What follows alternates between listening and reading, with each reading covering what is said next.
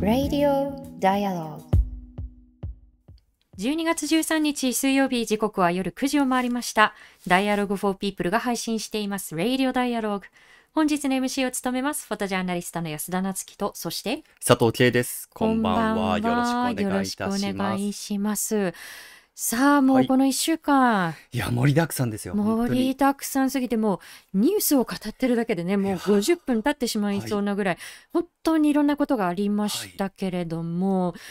あの、まあ、パレスチナ・ガザの生産の状況というのが、まあ変わらず、この1週間も私たちのもとにこう届いているかと思いますが、あの実はですね、あの昨年の3月の、えー佐藤の、えーはい。今ツイッターあの X って呼ばれてますけど我々はツイッターと呼び続けていますけれどもえツイッターのポストが再拡散されていまして、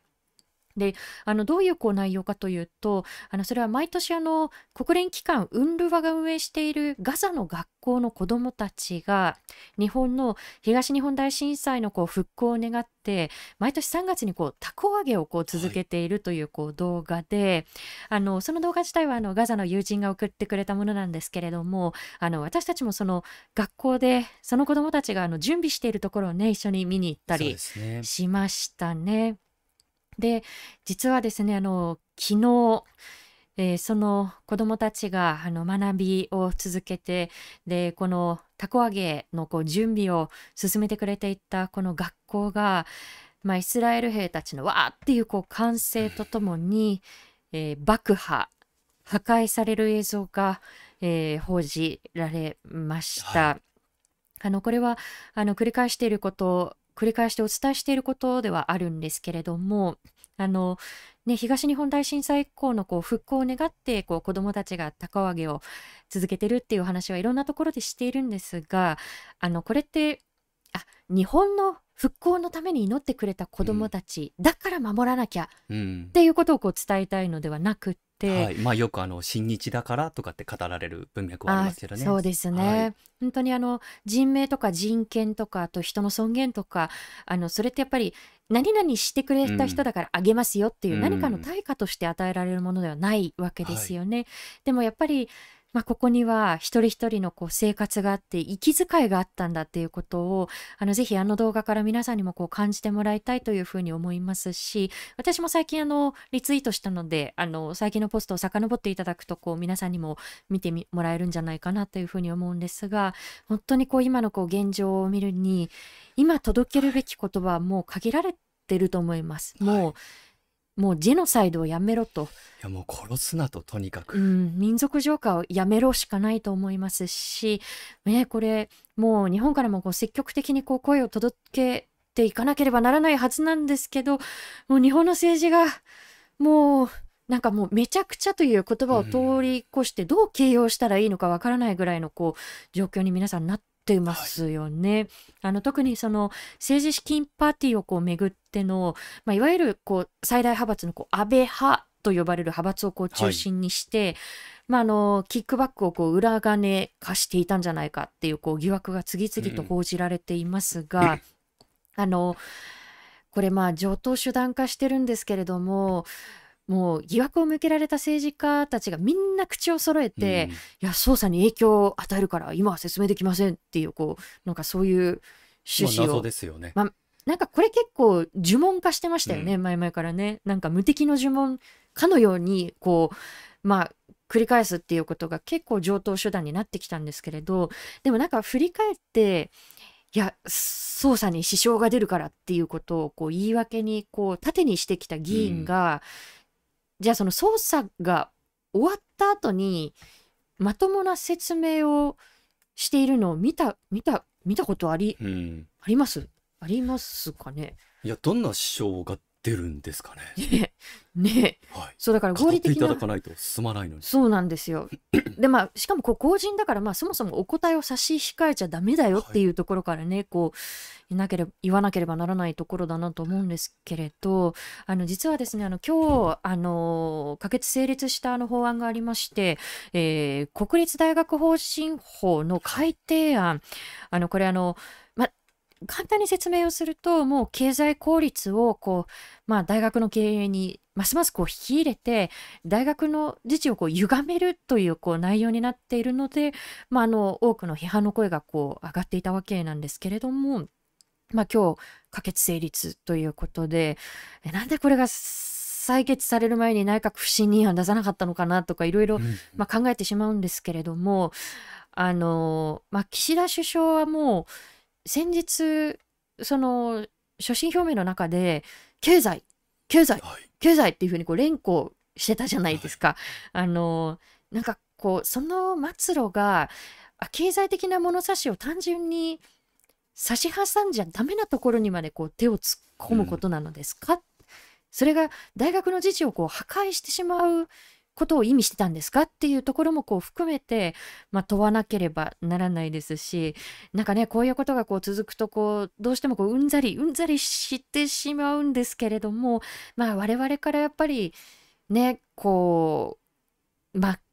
こうした動きをこうから目をそらさないといいますかあのやっぱりこう声を届けるこう権利っていうものをこう手放さないということが大事なのかなというふうに思います。さああの政治とかあの権力のこうはい。意図という意味では、今夜実は、えーとても大切な特集をあのしていきたいと思います。皆さん国策紙芝居というものをご存知でしょうか、紙芝ね、戦時中のこうメディアといえば、まあ、新聞だったり、あとはまああ映画だったりですとか、まあ、最近ラジオを検証したあの分厚い書籍が出されたりしましたけれども、でも実は紙芝居がメディアとしてとても大きなこう役割を戦時中に果たしていたうん。ということ、皆さんご存知でしょうか、えー今夜のゲストは同期師で紙芝居実演家でもある塚原茂之さんを後ほどお迎えしてお話を伺っていきます、えーメッセージは YouTube のチャット欄であったり、えー、Twitter ではハッシュタグ D4P 4は数字のようなのでハッシュタグ D4P で皆さんのメッセージをお送りください、えー今日はですねちょっとあの、はい。長めの配信になるかなと思うので22時頃までお付き合いいただければ幸いどうぞです。よろしくお願いいたします。よろしくお願いいたします。さあまずはあの最近のニュースの中から、はい今日は2つピックアップしていきたいと思うんですけれども1つ目は？はい、僕の方からご紹介したいと思います。えー今からご紹介するニュースにはですね、性暴力やハラスメントに関する表現が含まれますのでご注意ください。うん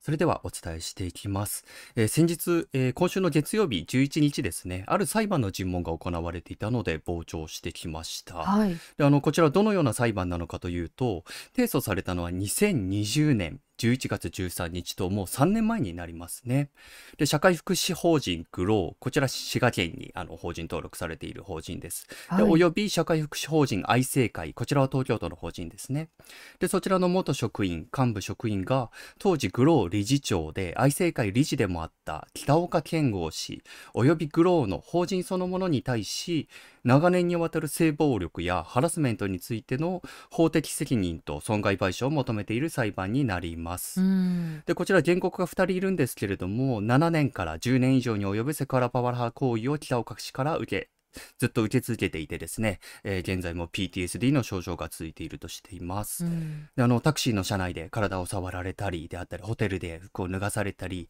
こう性的な接触を無理強いされたりといった被害であったりあとは職場でもですね日常的に性的な発言などにさらされてきたと訴えています。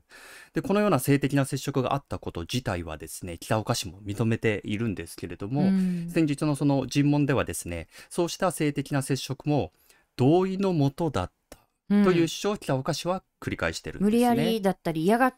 らせの意図はなかったみたいそうですねなところですかね。でその他の職場の飲み会であったり頻繁に行われたこうセクハラ言動とか行為に対しても、まあ、今振り返ればそれはセクハラだったと思うが当時はユーモアのつもりだった。場を盛り上げたり楽しい場にするためにそのような言動行為を行ったなどと主張していたんですね。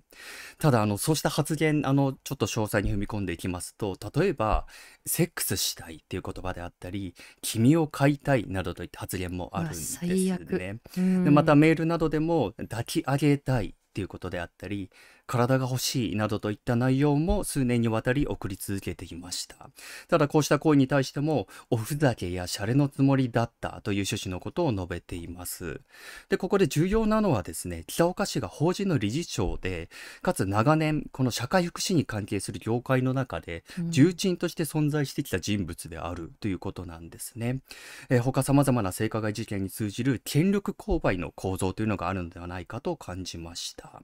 で、またこの裁判では、社会法人グローの法人としての責任も問われています。うんまあ、常態化したこの職場でのハラスメントというものがですね、環境型ハラスメントとして、この法人の安全配慮義務違反に当たるのではないかということを原告側は訴えているんですね。で、あのところがこのグローはですね、そうした主張を否定して争う姿勢を見せています。で、あの、先日行われた尋問では、現理事長の牛谷正人氏の尋問も行われたんですけれども、まあ、原告、今回の訴訟の原告が訴える被害の生じた当時ですね、原告は被害を訴えることができたか否かという質問が、えーこちらの尋問であったんですけれども、それに対して牛谷氏は、相談窓口はあったのでできたはずだと。ええーーちなみにこちら当時は男性一人が、まあえー窓口担当でした。で、さらにはそ、れは法人内に設置されたハラスメント窓口ということはい、ですよね。法人内であ、あ法人内で整えていたそうしたハラスメントの規定であったり、様々な窓口はあったということからこのように主張してるんですけれども、さらには、北岡氏も理事長ではあったが、気軽に職員とコミュニケーションを取る人柄なので言えないということはなかったはずだという趣旨の認識を示しているんですえね。現理事長ですよね。その認識をあ、示。しているのが。はい。なので、あの、判決が出るのはもう少し先になるんですけれども、はい。この訴訟かなり多くの問題をはらんでいまして、うん。まあ、あの、現在社会福祉事業に携わる法人の理事長がこのような意識であるということにも大きな懸念を覚えますし、この権力勾配というものが至るところでこうしたハラスメントを引き起こしているんじゃないのかなということでも見つめていく必要がある訴訟だと思っています。いや本当にあの加害者がこうあのフランクな人かどうかっていうのはあの関係ないね。ないんですよ。あの、うん。さっき佐藤が言ったみたいにこう権力勾配のこう問題ですし、でそれでやっぱりこうハラスメント窓口があったんだからというふうにこう言いますけれども、それってやっぱりさっきのこう言い分にこうのっとってしまうと、こうじゃあなんで相談しなかったんだっていうこう相談できない側のこう態度はい。の問題。そうですね。まさにそうになっですね。ていきますよね。あの性被害に関するあのニュースがあのこの後もこう続きますのであの皆さんあの聞いてくださっている皆さんにもあのご注意いただければと思いますちょっとしんどいなと思った方あのご自身のこう心身を守るということを優先にされてくださいあのはい。そのこう裁判に対するこう、うんまあ一つのこう応答のようなあの判決が。出ましたね。あの元自衛官の五ノ井里奈さんの裁判でえー加害者に有罪判決が出されました。あのこの配信の中でもあの何度もお伝えをしていますけれども陸上自衛隊の隊員だった五ノ井里奈さんに、まあ、無理やりわいせつな行為をしたとして、えー上司だった元隊員3名、えー渋谷修太郎被告関根明人被告そして木目沢祐介被告が、えー強制わ強制わいせつ罪のに問われた裁判、えー福島地裁が、えー無罪を主張していたこの3人に対して全員に、まあ、執行猶予付きの、えー有罪判決を言い渡したということです。で先ほどね、あのーまあ、先ほどのグローのあのはい。北岡市のこう裁判の中では、うん。やはりこう加害者が、まあ、こう笑いを取るためだったみたいなこうねおおふざけっていうはい。うん、なんかそういう主張をしていたというふうに佐藤から皆さんにお伝えしましたけれども実はあの五ノ井さんの裁判の中でも、いや笑いを取るためだったんですというふうにこう主張していた加害者がいたんですよ。であのー判決の中でこの部分すごくあのー大事だなというふうに思ったので、えーちょっと読み上げますね。仮に被告人や被告仮に被告人が笑いを取るために行ったことで性的意図がなかったとしても、そのような主観的事情は本件においてはわいせつな行為に当たるか否かの判断に影響を及ぼすものではない。うん。まあ、つまりその加害者のこうあのどんなこう意図だったのかそこに性的意図があったのかということはこう関係ないんですよ。はい。まあ、被害が生じてますからね。そうなんですよ。あのそれがやっぱりこう被害者に何をもたらしてしまったのかということこそこう重要でやっぱり意図の問題ではないということを判決の中でこう明記されたのは非常にこう重要だったなというふうに思いました。あの五ノ井さんはあの被害者参加人としてあのこの後半に毎回こう出廷していて、まあ、私もあの決心の日には傍聴に行ったんですけれども、はい、もう加害者3人が、まあ、あるいはその弁護人がですねこう五ノ井さんご自身がこう訴えてきた被害をこう否定してくるっていうのをあるいは賠償化してくるっていうのを毎回目の当たりにするっていうのは本当にしんどかっただろうなと。思うんですよね。で今日あの記者会見があの都内であったんですけれどもやっぱりその時にあの五ノ井さんがあの話していたのはもうハラスメントと呼ばれるものがその他のこう性暴力に比べて軽いということはないんだということをまあ繰り返し語っていて、はい、でまあ、かつまあ、実名だったりこう顔を出して戦わざるを得ないこう状況っていうのはもう誰にも起きてほしくないということをこう話していました。で今もまあ、非常にこう激しいあの誹謗中傷にあの五ノ井さんあのご自身非常にこう苦しんでいるわけですけれども、はい、まあ、それをこう救済したりですとかあるいはその加害者をこう罰したりする枠組みってまだまだ追いついていないなっていうふうに、まあ、私自身もこう裁判をしていたりですとかあのそれにこう関連するようなこう裁判をこう取材していてもうこれは強く感じるところなので、はい、あのまあ、五ノ井さんがこれまで投げかけてきたことを、まあ、具体的なこう、まあ、法律の枠組みとかあの仕組み作りにこう反映していかなければならないのは、まあ、これからだなというふうに思いますね。はい。えー、ということで、えーはい、今日はちょっともうまだまだあのニュースを本当は一つ一つ掘り下げてはいきたいところなんですが、ね、なんですけれども改めてあのそれぞれのこうテーマあの特集などでもこう掘り下げられたらなというふうに思います。はい。さあそれではここからはゲストの方と一緒にお送りします、えー、本日の配信はですねこのゲストコーナーはですね11日に収録した音声をお送りしていきたいと思います、えー、まずはじめにゲストの、えー、プロフィールを私からご紹介していきたいと思いますが、えー、塚原茂之さんは道化師、えそして紙芝居実演家でもあります。聖戦女学院大学、聖戦女学院短期大学幼児教育科の教授で東京都のご出身です。道化師として30年以上のキャリアを持ち、道化師としてのこう上演活動のほか、小児医療施設においてクリニクラウンの養成及び実践を行ってきました。クリニクラウン、皆さんご存知ですかね？はい、あのまあ、主にあの入院をしているあの子どもたちのこう病室を訪れてあのまあ、遊んだりですとかコミュニケーションを通してこう、ケアをするこう専門家のことを指すそうでなんかあの臨床道化師っていうふうにね、うん、こうあの言われたりすることもこうあるみたいですね。えー、そしてあの客観と観あごめんなさい。観客と軽微な掛け合いを楽しむ参加対話型のこう紙芝居を得意としていらっしゃいます。現在長野市にある聖戦女学院短期大学において、えー、子どもと本気で遊べる保育者の養成に取り組んでいらっしゃるということで、いいでねはい、え国策紙芝居って何っていうこう方々も現代にあの通じるこう投げかけがたくさんこう含まれているこう話なので、えここから約50分の音声となります。お聞きください。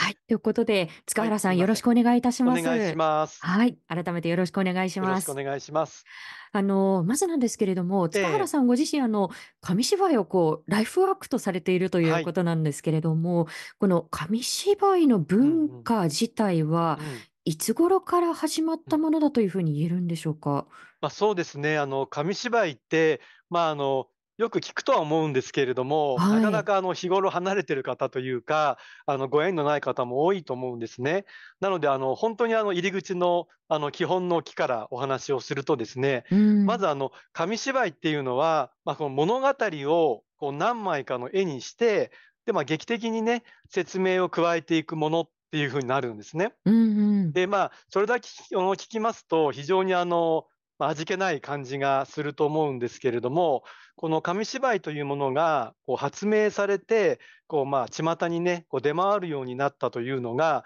1930年、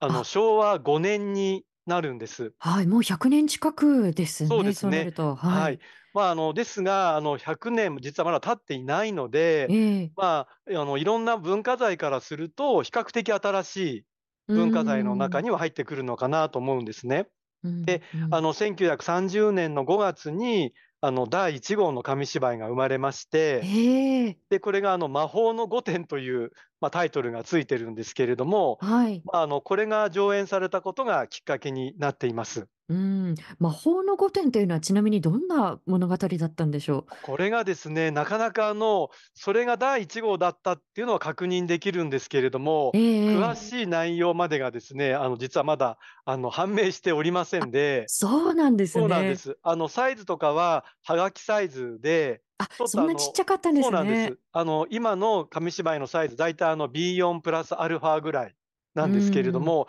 当時はそのはがきサイズくらいで、あの、まあ、なんていうのかな、画面も下から上に抜かれていたっていうことで、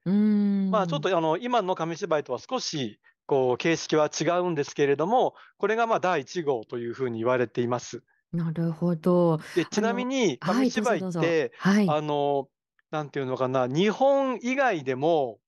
紙芝居っていう風に言うんですね。あ、ということは紙芝居という言葉で使われ。ているという。はい。はい。あの、紙芝居とローマ字表記をすると、こう世ええ。界的に通じるようになっていて、まあ、つまりはこれは日本発祥であるっていうことなんでうす。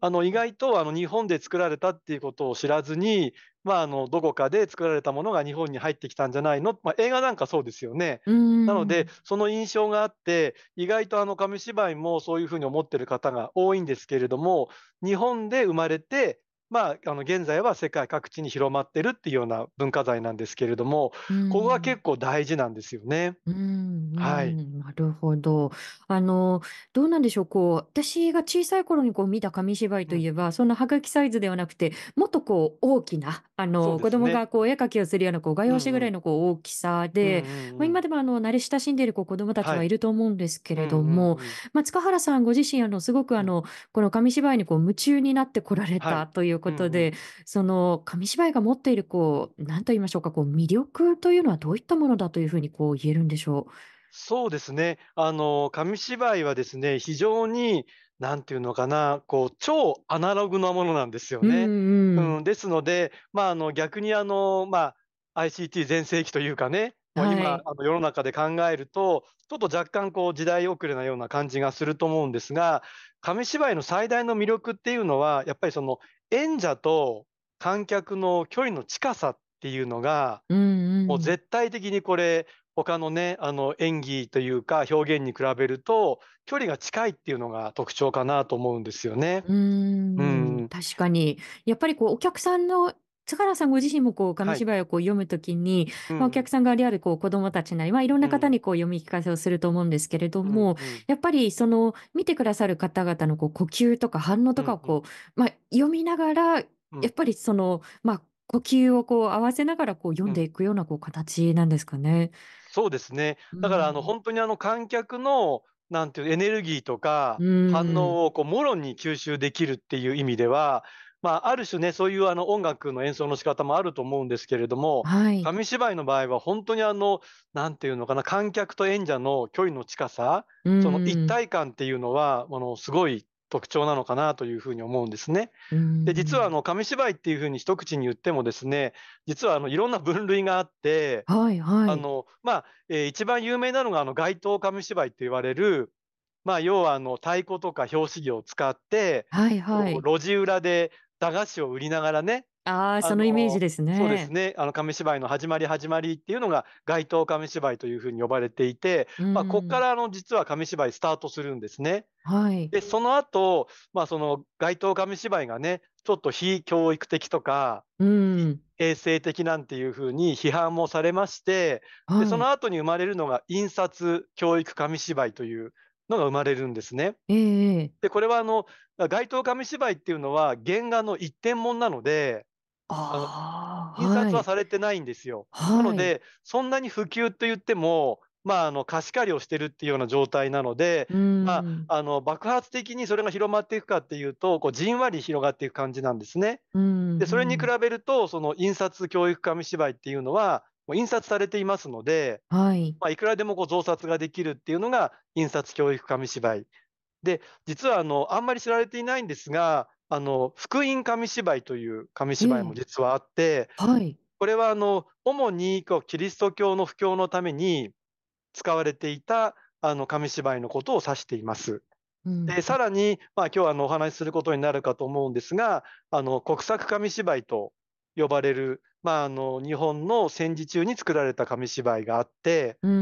で、ん。現在はどうかっていうと、現在はですね、あの比較的あの手作り紙芝居っていうんですかね、あはいの個はい。人で作って、まあいろいろあのこういうふうな動画サイトなんかであの発信するというようなことができるので、うあ。の個人で作られる手作り紙芝居とか、あとはあの高齢者の方あ々向けのあ、は高い。齢者ケアに紙芝居っていう流れも実はあって、あ、そうなんですね。そうなんです。なので、あの、はい。一口に紙芝居って言っても、実は、あの、まあ、多種多様のですね、紙芝居があるっていうことなんですね。うーん。あの、先ほど塚原さんからこう挙げていただいた今日のテーマでもあるこのはい。国策紙芝居というものうんうん。なんですけれども、あの、実は私はあの、塚原さんから教えええ、ていただいて、初はい。めて、あの、その存在をちゃんとこう認識したうんんですけうん。れども、まずこれがどういったものをこう指うん。すのかというところはい。から教えていただけますか？はい。あの、国策紙芝居っていうのは、まあ、いろんな分類ができるんですけれどうも、あーん。の、主にですね、まあ、第二次世界大戦中の、まあ、日本において、まあ、戦争に対する国民のですね、こう関心を高めるために作られた、まあ、紙芝居群のことなんですね。うんうまあ、ん。紙芝居群っていうぐらいですから、あの、1作2作ではなくて、たくさん作られているわけなんですけど。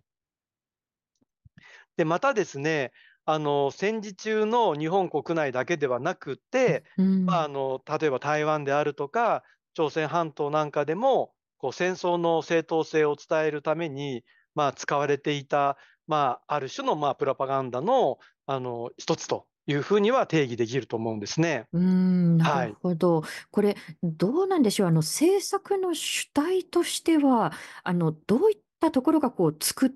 っていたということがこう分かっているんでしょうか？これはですね、あの、本当に、まあ、あの、いろいろ記録も残ってるんですが、一ええ。番のその証人になるのは現物ですよね。うんあの、うん。国策紙芝居、その当時作られたものを見ると、いろんな情報がそこに入っているわけなんですが、例えばですね、この国策紙芝居の制作を主導したという、まあ、組織がありまして、はい。で、それはあの、日本教育紙芝居協会というものが、実はあの、国策紙芝居を主導したわけなんですけれども、その、まあ、日本教育紙芝居協会にこう依頼するというかですね、うこういん。ろいろ発注したりするっていうところの推薦機関はですね、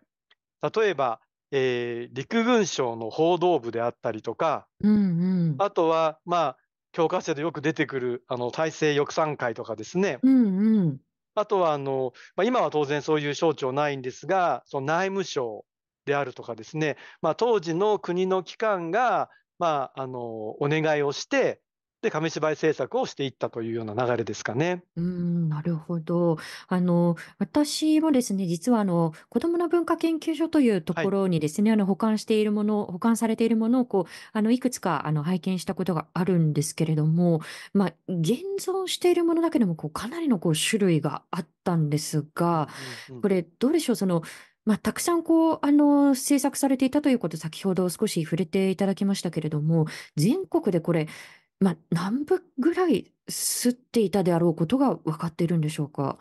これもですね、まあ、あの、いろんな、あの、意見はあるかとは思うんですけれども、うあの。実際にですね、まあ、どのくらいの数作られてたかっていうので、一番わかりやすいのはですね、えっと、例えば、うん、そうですね、うーん、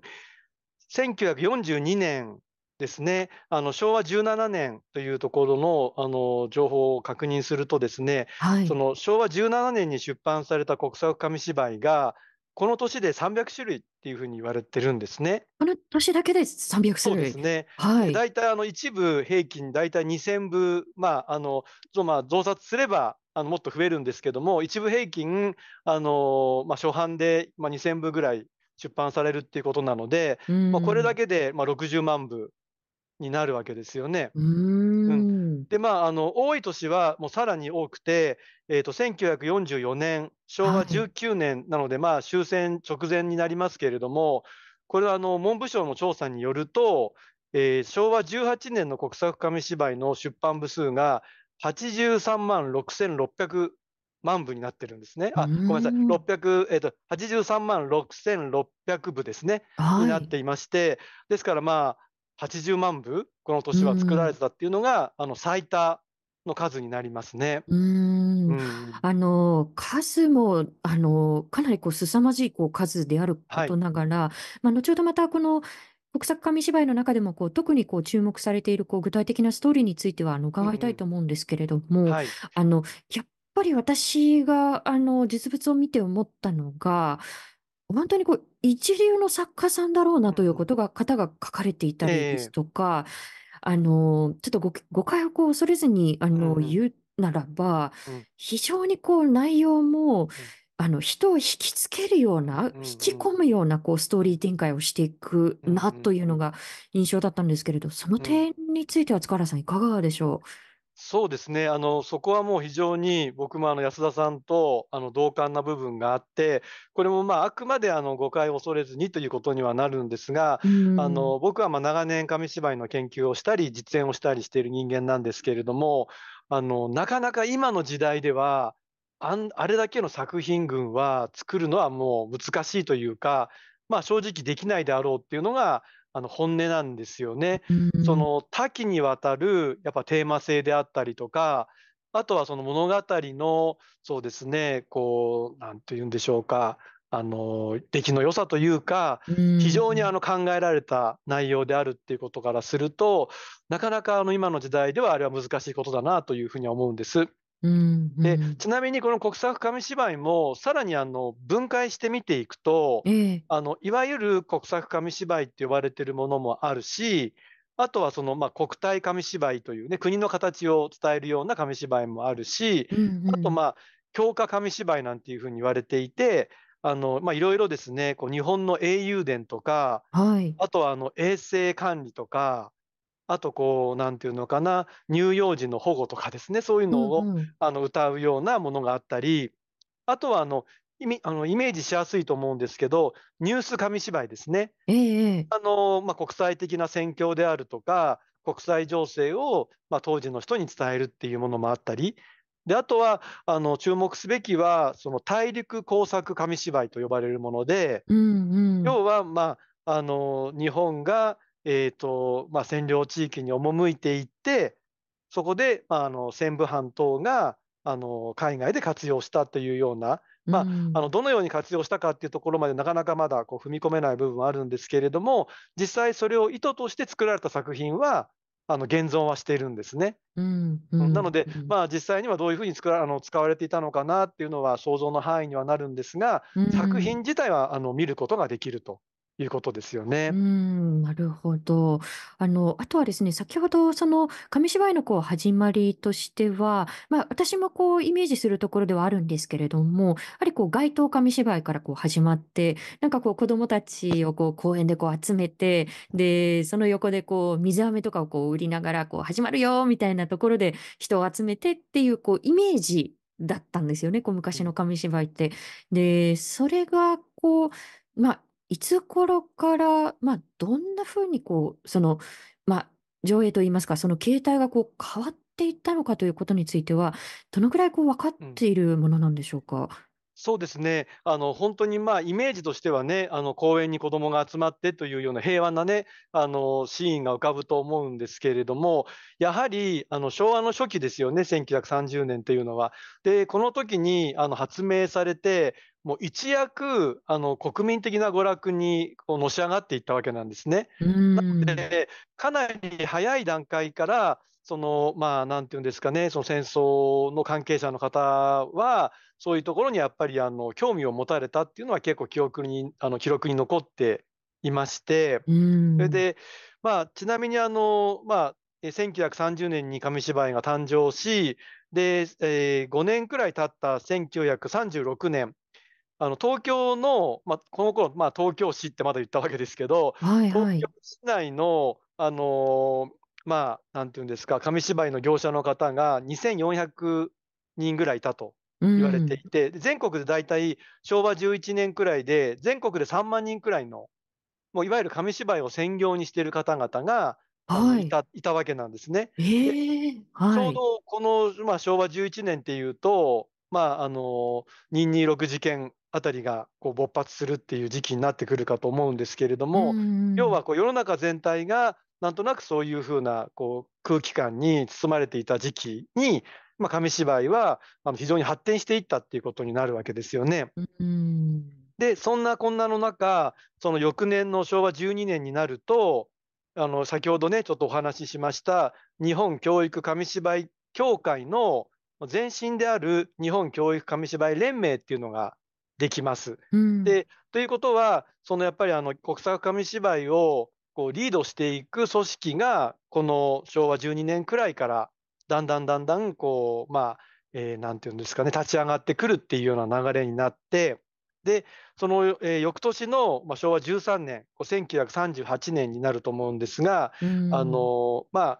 えー警察のね、まあ、警視庁の方から、紙芝居の検閲を行うとうんうんいうような流れになっていきます。なので、やっぱりその国のいろんなその表現に対する、まあ、こう規制がかなり厳しくなってくるっていう時期が、もう本当にあの年ごとっていうか、月ごとにこう見えてくるのかなと。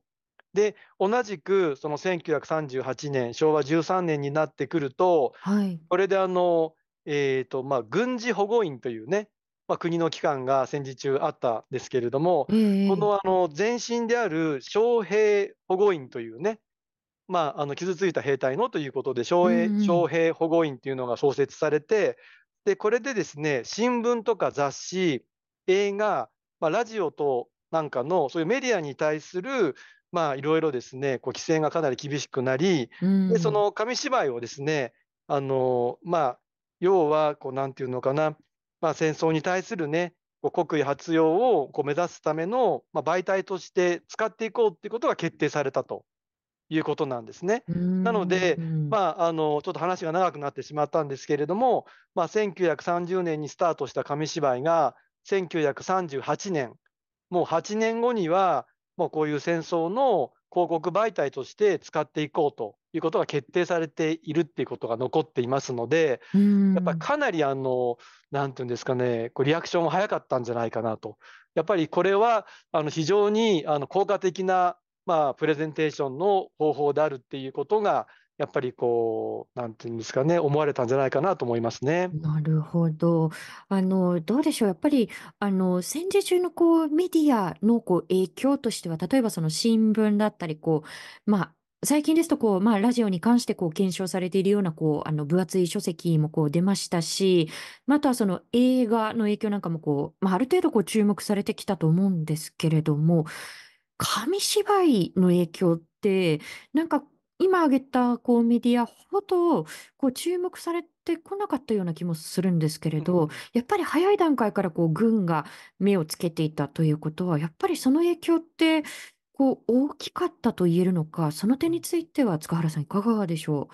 まあ、逆に言うとですね、あの非常にあの当時の人にとってみると、あの非常に身近だったっていうこともあるんだと思うんですよね。だからあの、はいあのわざわざっていう感じじゃなくて、本当にあのそこあの日常的に浸透してた部分があるんじゃないかなと。まあ、あのラジオもあの、まあ、大正に発明され、であの昭和の初期にはかなりね、あの値段も安くなったっていうふうには言われていて、かなりそのラジオも普及していったっていうのもあると思うんですけれども、そのこうリアルタイムにその場にいないと聞き逃しちゃうわけですよね。う。うんうんあの今のようにね、あの後で聞くってことはできないわけですけれども、まあ、あの紙芝居の場合は、本当にあの地域の、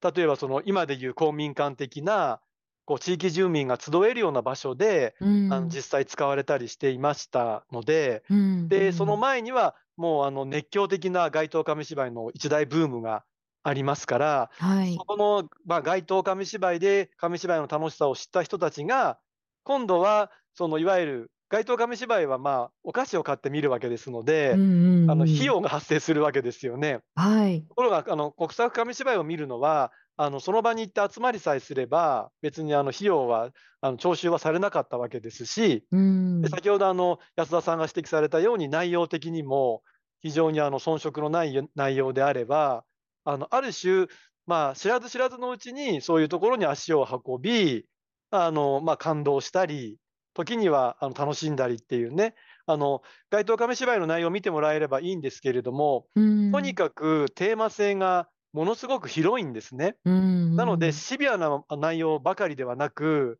本当にあの楽しくって思わず笑顔になってしまうようなあの今でいうこう漫画的なねそういう娯楽性の高いものもたくさんありますのでまああの足は運びやすかったんじゃないかなという気はしますね。うん。あの、どうでしょう、こう、まあ、最初のこう原点といえるこのこう街頭紙芝居というのは、まあ、この国策紙芝居はそうしたこう公民館などでこうじあの、まあ、あの演じられるこうことによってもう公演からこう姿を消していってしまうということになっていくんでしょうか？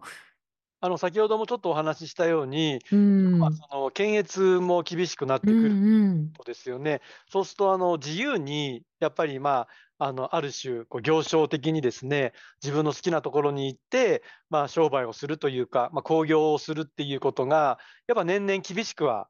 なるんですよね。初めの頃はかなりそれがおおらかに見られていたことがだんだんやっぱりあのチェックが入るっていうことにもなりで実際問題その紙芝居街頭紙芝居を担っていた方々がちょうどあの働き盛りのまあ、お父さん世代というか、まあ、おじさま世代が多いので、うん。そうするとやっぱりあの戦地にも当然赴かなければいけないとか、結局その人員的にも不足をするし、あとはやっぱりあの、まあ、いろんな監視の目もあるしっていうことで、もう街頭紙芝居から国策紙芝居の流れにこうシフトしていくっていうようなことにはなりますよね。うんまあ、終戦後またあの第2回目というか第2次の街頭紙芝居のブームっていうのがやってくるんですけれども、うん一旦はもうそこで完全にあの入れ替わるというような形になりますね。うーん、なるほど。あの、どうでしょう。やはり、まあ、ある程度そのラジオなどがこう普及してきた、あの、当時とはいえ、こう、まあ、農村とこう都市部ではこう、いろんなこう情報格差もこうあったということがこう指摘をされていましたけれども、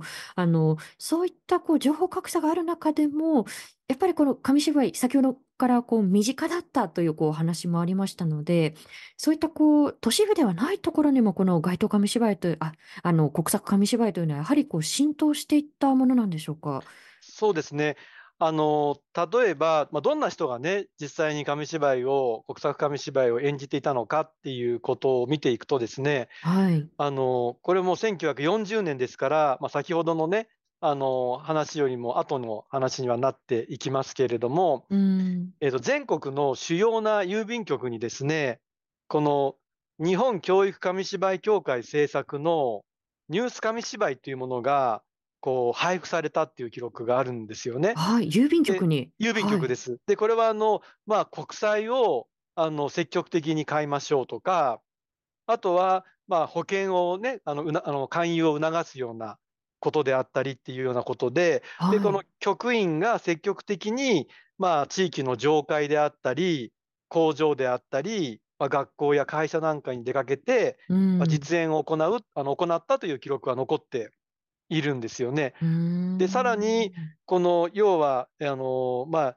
局員によって紙芝居が演じられる時っていうのはあの事前の申請は一切いらなかったっていうねだかなり優遇されていて他の人が例えば街頭紙芝居やるとか外で何かやるっていうと、まあ、警察等に届け出が必要だったんですけれどもあのここで配られたものに関してはもうどんどんどんやってくださいというようなね形だったなんていうふうに言われていますしうん。ええ。あと先ほどのあの、まあ、地域による情報の格差っていうことを見ていくとですねこれもあの1942年の記録に残っていますけれどもはい。これはかなり刺激的な記録なんですよ。ええあの当時あの衆議院議員の総選挙がこの年にあったらしいんです。はいはいで。まあ、このあの1942年の第21回あの衆議院選挙っていうのがあのよく巷で言われる、まあ、あの翼賛選挙っていうね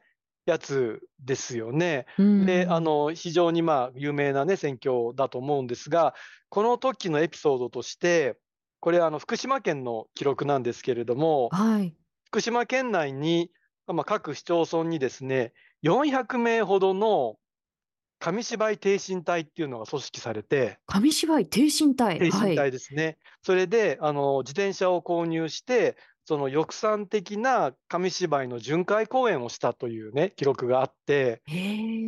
で、まあ、こういうふうに、だから非常にあの、まあ、なんていうのかな、積極的にそういうものを広めていこうっていう、まあ、組織的な動きはあったということになるんですかね。なるほど。でも、ある種、こう、やり方としては非常にこう、巧みと言いますか、その、まあ、あの、選挙に対するこう、まあ、ある種のこう、働きかけにしてもこう、そうですし、あとはまあ、郵便局員がというところで言えば、こう、上映をして、で、みんながそのこう、内容にこう、まあ、感動すると、うんえ、じゃあ、こう、保険へのこう、申し込みはこちらですっていうふうにこう、うんまあ、すぐにこう、人をこう、動かすような、こう、ある種のこう、原動力にもこう、なり得てしまうっていうことですよね。そうですね。あの、まあ、そのあたりというのは、非常にあの、まあ、ある種興味深いところもあり、うあ。の、紙芝居に、で、まあ、現代の時代で紙芝居に一番近いものは何かと言われると、あの、まあ、プレゼンテーションの、あの、パソコン等に入っているツール、まあ、スライドショーうなんかは、うまさにあの、紙芝居に近い媒体ですよね。で、あるいはもう本当にあの、いろいろタブレット等を含んでも、まあ、その、いわゆる情報と絵がセットになって、うそれでん。視覚的にも理解されて、で、頭でこう内容を、その、まあ、テキストを理解するっていう意味では、その、90何年前に発明された紙芝居が、まあ、ある種形は変わってはいるんですけども、非常にやっぱりその伝達ツールとしては長けてるっていうことなんだと思うんです。うん。だからあの、紙芝居を研究している側としては、紙芝居の非常にこれは優秀なですね、あの、伝達能力っていうことが言えると思うんですけれども、うまあ、それをやっん。ぱり使い方を間違えると、あの、大変なことになるなっていうことはやっぱり実感としては感じてますね。なるほど。あの、どうでしょう。あの、先ほどから少し、あの、まあ、内容を思わせるような、あの、ことについても、あの、触れていただいているとは思うんですけれども、あの、まあ、数々、こう、現存しているこの、まあ、国策紙芝居の中で、塚原さんが特にこう、注目しているようなこう、作品があれば、いくつか挙げていただきたいんですけれど、いかあ、がでしょう？はい。あの、まあ、非常に代表的なものもああるんですけれども、はい。例えばもう、あの、皆さんがすぐに連想できるような、あの、桃太郎というね、もうそのままはい。ズバリの作品もありますし、あの桃あ太郎であの桃すよね。太郎で民謡の。すね。はい。まあ、はい。あの、も民話の桃太郎ですう、よね。はい、そうですね。もうあの、みんなが知ってる桃太郎っていう、まあ、タイトルのものもありますし、ええ。あとは、まあ、あの、国策紙芝居という、まあ、言ったらこれというような形で、あの、軍神の母というね、あはい。の、まあ、そういう、まあ、作品があります。軍神の母と言ったり、あとは戦地ものとしては、爪文字うん。というような作品があったり、あとはですね、あの、タイトルを聞くだけでもすぐわかると思うんですが、あの、スパイ御用心とかですね。おお、結構あとは、もうストレーあの、トですね。え、はい。これ国ストレートですね。で、これ国策なの？っていう方がいるんですが、あの、仲良し貯金とかですね。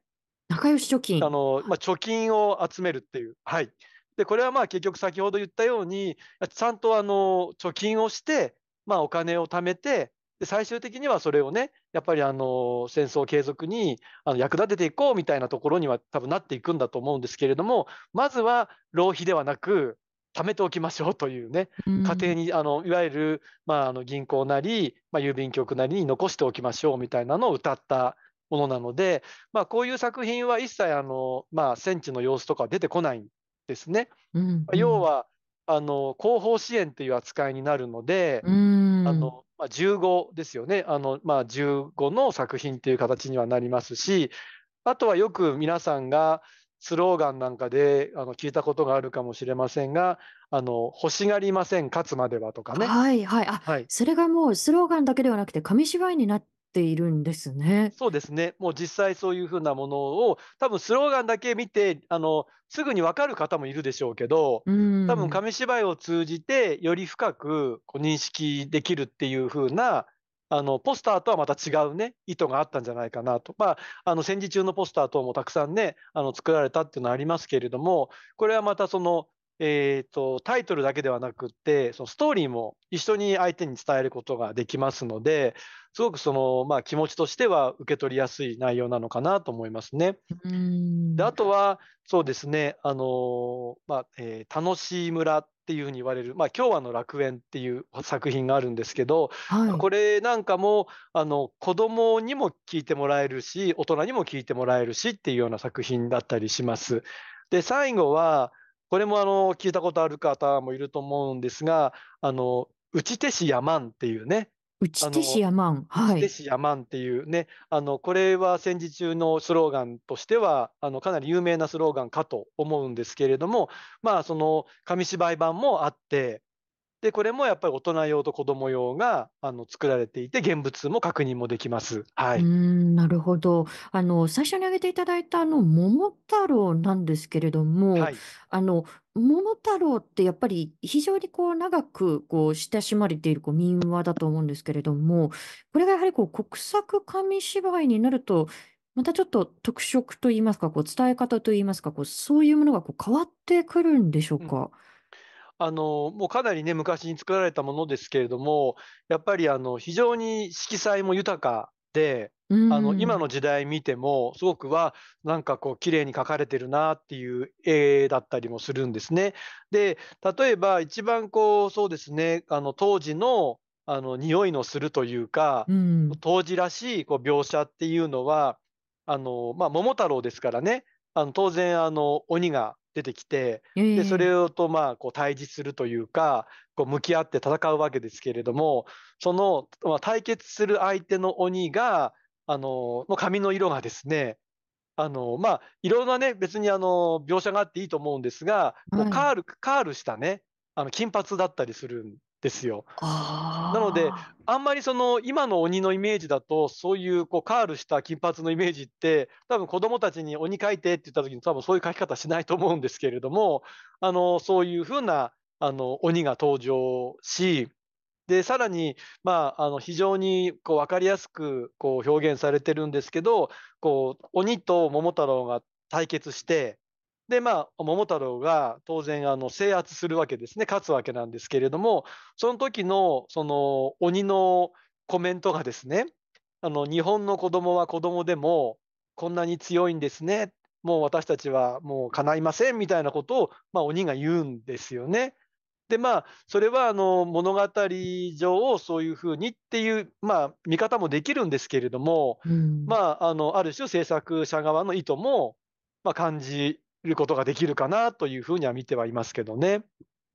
なるほど。あの、ちなみにですね、あの、もう一つ挙げていただいた軍神の母、あはい。の、軍人の軍に、あの、神様のこう、神と書いて、はい。えー軍神の母ですけれども、あの、これはこうどういったストーリーになるんでしょうか？これはですね、まあ、要はあの非常にあの感動的なまあ作品として、まあ、当時あの、まあ、大流行っていうのもなんなんですが、多くの国民に受け入れられた作品として有名なんですね。で、まあ、あの基本的な内容的には非常にこう自己犠牲的にもう熱心にあの息子を育て上げる母親がいてでそのまあ愛をこう全面的に受けてあの見事にまあ軍人としてあの成長していく息子がいましてでその愛情に応えてまあ、その立派な軍軍人となったあの息子がですね、まあ、あのハワイの真珠湾攻撃であの、まあ、花と散るというような内容なんですよね。で、まあ、それがまあ母もあのでもそれは非常にあの、まあ、光栄なことというかですねあのよく息子頑張ったみたいな形で、まあ、これぞ日本の母の姿だみたいな作品ではあるんですけれども、うんうん、はい。なるほど。あの、それから、あの、もう一つ挙げていただいた、あの、爪文字。あの、これはもうネイルの、あの、爪ですね、に文字で、これは私も実は、あの、えー子どもの文化研究所で、あの、実物をこう拝見したんですけれど、これもなかなかこう典型的な作品だなというふうに思うんですが、改めてどういったストーリーなのかって触れていただけますか？まあ、あの、爪文字も非常にこれは国策紙芝居としては有名な作品で、まあ、あの、本当に見たらすぐにね、その、まあ、戦況ものというかですね、戦地の様子を伝えている形になっていて、まあ、あの、えっ、ー、と、背景としてはニューギニア戦線の様子がまとめられたものなんですよね。で、結局あの非常にあの、まあえー、兵士たちが、まあ、日本軍が奮闘してすごくあの頑張って戦地ではあの持ちこたえるんだけども結局最終的にはこう圧倒的なあの航空兵力の違いによってですね、うんうん、あのまあ、軍がどんどんこう追いやられていくというか追い詰められていくんですね。で、その追い詰められていくこう守備隊の壮絶な、まあ、姿、まあ、結果的にはその最後の姿が描かれていて、で、まあ、こうなぜ爪文字かっていうと、あの最後、そのまあ、あの亡くなっていく兵士たちが自分の爪を使ってね、そのそこの現地の島の岩にですね、岩肌にこう飛行機飛行機っていうふうに爪で掘るんですよね。で、その飛行機さえあれば、この状況を打開できるのにって言って、その悔しい思いで、まあ、散っていったっていう作品なんですよね。なので、まあ、あの、なんていうのかな、推測するに、やっぱりそういう最後の飛行機、飛行機っていうその詰め文字なんかの、こう、絵を見るとですね、多分当時の方々はもう本当にあの、何とも言えないね、こうこれは応援しなきゃいけないっていう気持ちにはやっぱりあの自然となるんじゃないかなっていうようなあの気はやっぱり作品からは感じ取れますね。うーん、なるほど。まあ、今、あの、触れていただいた、こう、ものだったりですとか、先ほど少し名前を挙げていただいた、まあ、スパイご用心だったり、あるいは、まあ、私が見た中ですと、喋るな、聞くなという、こう、もう本当にストレートなものもあれば、まあ、あの、桃太郎のように、あの、長く慣れ親しまれているけれども、ちょっとまた、こう、描き方の、こう、角度が違ったりという、本当に、こう、様々だと思うんですけれど、あの、少し、あの、触れていただきましたが、あの、例えばその植民地支配下の、こう、朝鮮だったり、台湾だったり、まあ、進行していたあの中国だったり、あの、そういったところでもこう紙芝居がこう用いられていたということで、まあ、の具体的にどのようにこう用いられたのかということ、わからない部分もこう、あの、まだまだこうあるとは思うんですけれども、これあの、どういったあの作品がこう残されてきているんでしょうか？あの、そうですね。えっと、海外でですよね、実際に使われるって時ですよね。あの、そうですね。例えば、うーん、まあ、いろんなね、ところで使われてたっていう記録は残っては正直いまして、で、えーと、古いところで見ていくと、あの1941年ですから昭和16年になるんですが、これはですね、あの樺太町というね、えあのまあ、あの今でいうサハリンですよね、あのまあ、樺太町にあの樺太紙芝居研究会っていうのがあの設立されていたというのがあったり、はい、あと同じ年の1941年にはあの韓国のプサンにもですね、うんうん、あのプサン紙芝居協会っていうのが設立されていたとかあとは、まあ、要はその、まあ、満州にもあの満州画劇という、まあ、会社が設立されてそれであの街頭紙芝居なんかであのどんどんどんどん広めていったというようなことがあったりするんですよね。でまああのすべて紹介するのは難しいんですけれども、かなりあの積極的にこう、まあ、なんていうんですかね、海外にも出向いて、紙芝居の普及をしていたっていうことは見て取れるかなと思います。で、あの、先ほどちょっとあの、お話しした中で、あの、今日はの楽園というね、はい、あの楽しい村っていうふうに言った作品があるんですけれども、あの、これなんかは、まあ、テーマ性としては心を合わせて仲良くするっていうのがテーマ性なんですね。で、うん、あのまあ、これはすごくイラスト的にも先ほど紹介した軍神の母とか、まあ、爪文字っていうのはもうザもうあの軍記物っていう感じなんですけれども、うん、これは本当にあの絵も可愛いというか、うんうん、あの優しいタッチで描かれていて多分子どもたちもこの色彩でこの絵を見たらもう本当に見入っちゃうだろうなと。多分今の子供が見ても、あの漫画的なあの絵のタッチなので、すごく見やすいんですよ。うん、ですが、この作品はですね、あの作られたのが、光徳8年というふうに裏に書いてありまして、はい、でこの光徳8年っていうのは、1941年、昭和16年ですけれども、要は満州国で使われていたあの元号ですよね。で、まあ、この、で、あの作った場所が、あの法天省教育会っていうのが、あのまあ、印刷されていますので、要は日本でこう作られたものではなくって、要はその海外であの作られた作品も実はある。だから、うん、海外で印刷もされたし、うん実際そういうふうに街で使われたっていうことも、あのまあ、なかなかそこまで記憶あの記録をね追っていくのは難しいかもしれませんけれども、うんただあのうん。出版物は残っていますので、まあ、そういうところからあの現地で使われていたんだろうなというのはあの想像はできますね。なるほど。なんかそういうこう制作のこう経緯だったりですとか、あの作られたのはどこなのかっていうことをこう聞いていくと、まあ、仲良くしようというとこう一般的にはこういいことですけれども、うんまたちょっとそこに違う意味合いが込められていたのかな、なんていうことはこう考察しそうですねてしまいますよいけますね。あとはね、うんやっぱすごいなっていうのは、あの先ほど紹介したね、その京湾の楽園に限らずなんですが、えこのえこの時代に作られたものって、あのまあ、裏書きっていうね、裏に紙芝居ですから、表が絵があって、裏に説明文的な、いわゆる台本が書かれているんですけれども、うんあのこの京湾の楽園の場合はですね、いわゆる3カ国語っていうか、あみ3つのー言語で書かれてるんですよ。ええ。で、それが普通に考えるとね、3カ国っていうと外国な感じがするんですが、まず、ええ。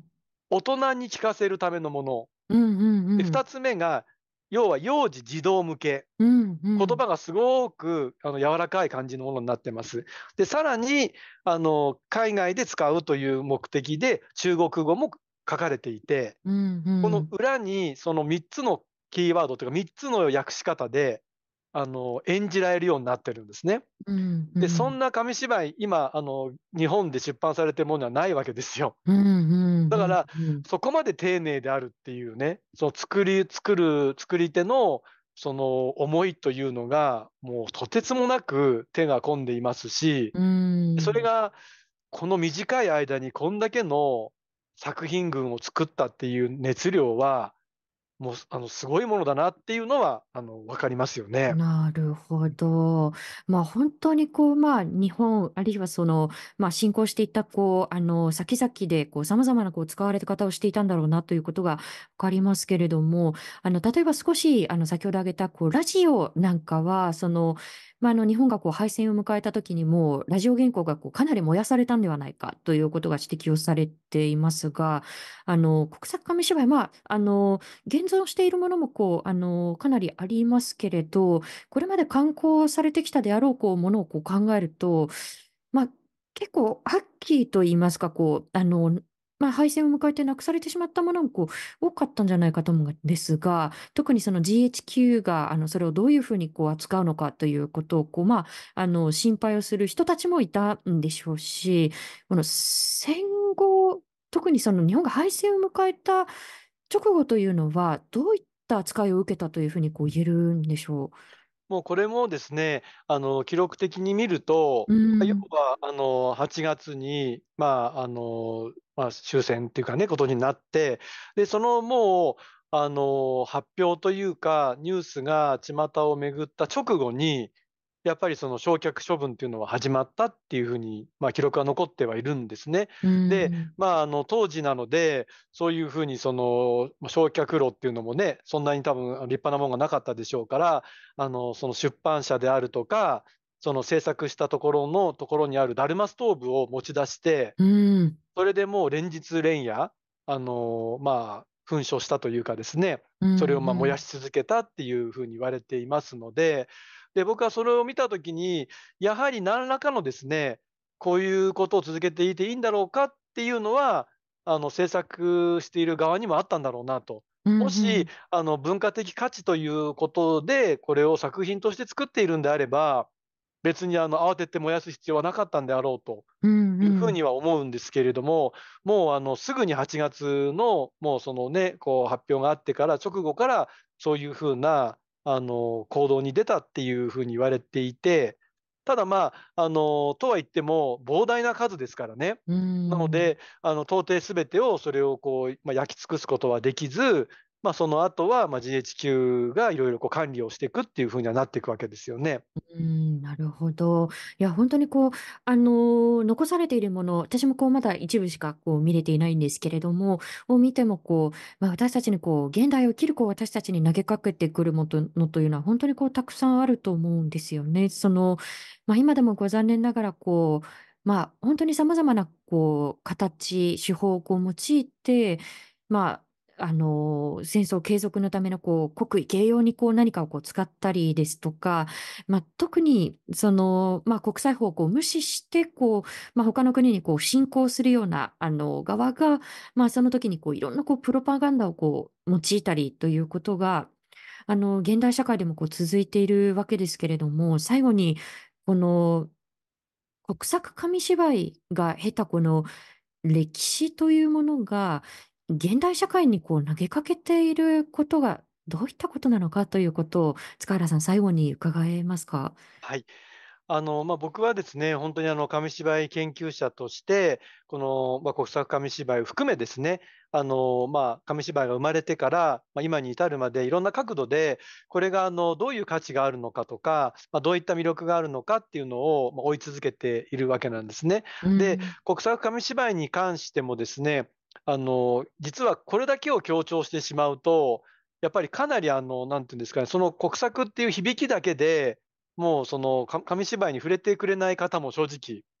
いたりしてですね。紙芝居での存在自体を否定してしまうっていうことですそれすかね。ん、そういうこともあったりして、それはやっん。ぱり避けなければいけないなと思って、自分の取るべきあの立場としては、まずはこれが実際に作られていたっていう事実、うーん。これをまずきちんと皆さんにあの伝えていかなければいけないなと思っていて、で、あとは作品に触れて、その後ですね、あの、どういうふうにその人が受け止めていくのかっていうところが、実はすごく大事だなって思うんですよね。うーん。でも、まあ、あの、歴史的なですね、この紙芝居の、あの、一時代をこう担ったこの国策紙芝居っていうのは、やはりあの、現物がね、こう残されている以上、非常にあの、歴史的な出来事を伝えてくれる、あの、正直な資料であるなというふうにはん。まず見ています。で、あとは、あの、昭和の初期に作られているものですから、うーん。その昭和初期のこう日本人の生活様式であったり、あとは価値観であったり、あとはまあ、本当にそれこそ、どういうふうにあの国民にこう協力してほしいというふうに願っているのかとかですね、うーそういうん。こう、まあ、あの、様々なあの、取り組みを知る手がかりになるなという、まずはそこからきちんと紐解いていかなきゃいけないなとは思っているんですね。うん、なので、うん。国策紙芝居をこう伝えることが、あの、こう危険だとかとかいうことじゃなくって、まずはこういうものが存在してたっていうこと、そこから学ぶことがすごくん。多いですし、まあ、ん。ある種踏み込んだ言い方をすれば、こういろいろですね、あの、こう人に協力してもらうというか、やっぱりあの、一緒に何か参画してもらうためには、あ、こういうやっぱりあの、手法を用いるんだなっていうことが、紙しこの国策紙芝居からすごく見えるんですよね。だからあん。の、伝えない情報は伝えない。うん、うんうあん。の、応援してほしいことは、こう、課題に、その、ちょっと、なんていうんですかね、盛り込んで伝える的なですね。うだから、ん。すごくそういう風な、あの、まあ、人をですね、こう、先導していくための、いろんな、こう、方法論みたいなものも、ここからこう、まあ、あの、知ることができるなと思ってます。うん、やっぱり、うん。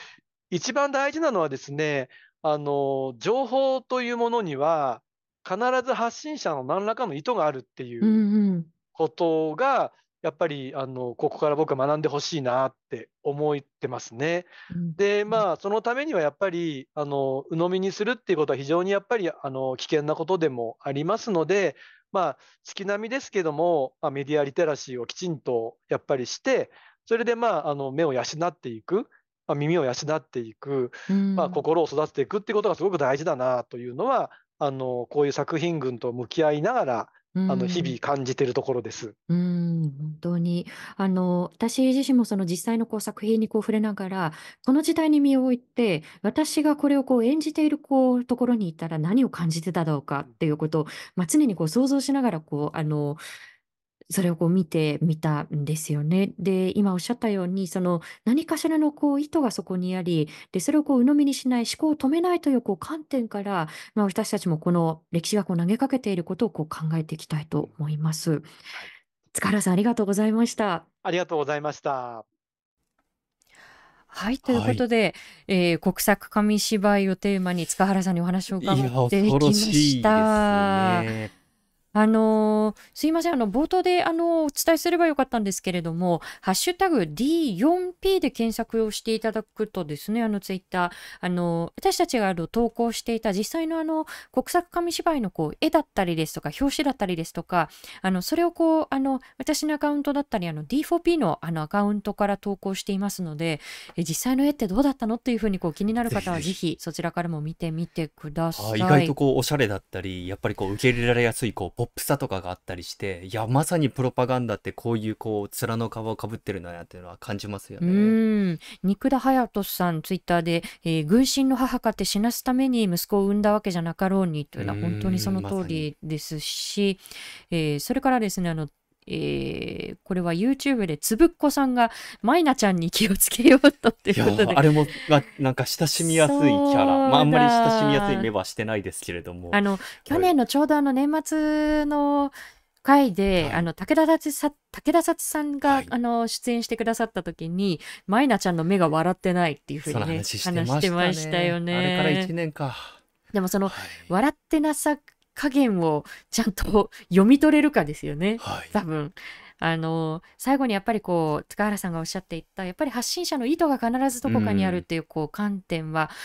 まあ何事にも大事ですよね。どんなニュースをこう見るにしても、はい、あのもっと言えばこう私たちがここでお話をしていることもこうそうですし、うん、なんかやっぱりこうそうするとすごくなんかえこう疑り深いみたいななんかマイナスのこう意味にこう捉えられがちですけれども思考停止をしないっていうこう意味では、とてもこうポジティブなあのことでもあるので、誰かにこう思考を委ねないということをこう含めて、えー、投げかけられているこう歴史なのかなと思います。